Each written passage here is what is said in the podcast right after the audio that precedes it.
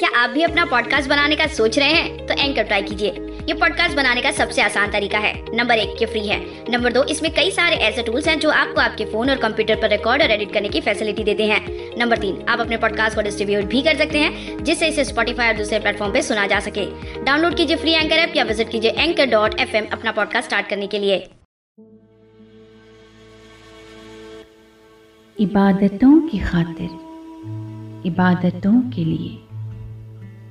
दुआओं में हमने सजदे हज़ारों किए इबादतों की खातिर, इबादतों के लिए दुआओं में हमने सजदे हज़ारों किए। खुदा माना तुम्हें अपनी तकदीर बनाकर।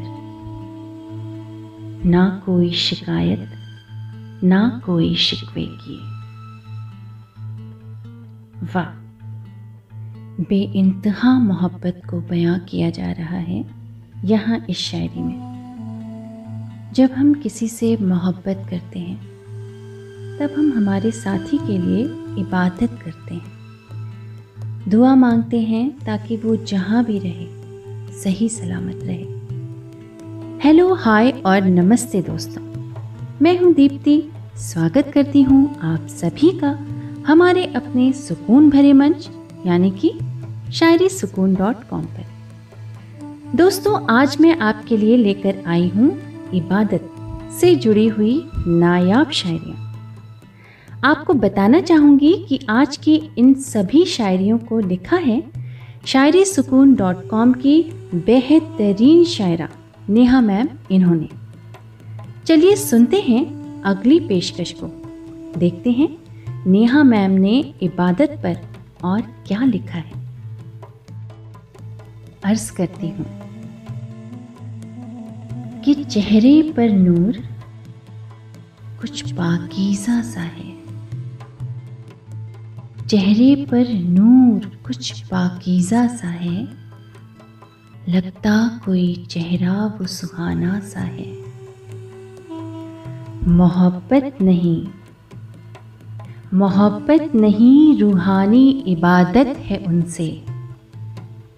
मोहब्बत नहीं, रूहानी इबादत है उनसे। हमें लगता वो कुछ उस खुदा सा है। हमें लगता वो कुछ उस खुदा सा है। वाह, क्या बात है। दोस्तों, यहाँ पाकिज़ा का अर्थ होता है पवित्र, सुंदर, हसीन साफ़ सुथरा और इबादत का अर्थ होता है पूजा, उपासना या फिर वर्षिप वैसे सच कहा है इस शायरी में कि जब कोई प्रेमिका अपने प्रेमी से मोहब्बत करती है तो उसे वो प्रेमी उस खुदा समान ही लगने लगता है। क्या आपको भी ऐसा लगता है? कमेंट करके बताइएगा मुझे।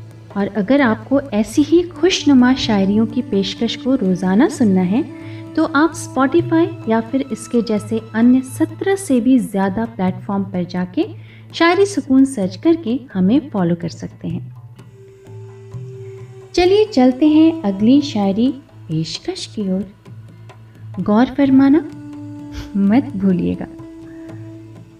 अर्ज़ करती हूँ, खता बस हमारी इतनी ही थी। खता बस हमारी इतनी ही थी। खुदा से पहले बंदगी उसकी ही थी। खामोशी से मांगते थे दुआओं में उन्हें।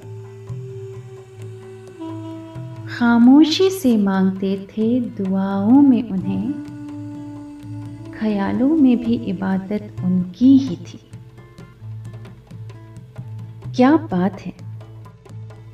होते हैं ऐसे कुछ दर्द, जिन्हें हम इस प्रकार की शायरियों के ज़रिए फेसबुक व्हाट्सएप स्टेटस आदि सोशल मीडिया प्लेटफॉर्म्स पर शेयर करते रहते हैं।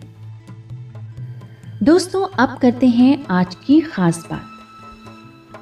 जब हम किसी के लिए या फिर खुद के लिए उपासना या फिर इबादत करते हैं, तब वो पूरे मन से होनी चाहिए। आपके मन में कोई संदेह नहीं होना चाहिए। ऐसा करने से आपकी मनोकामना आपकी इबादत से पूरी हो सकती है।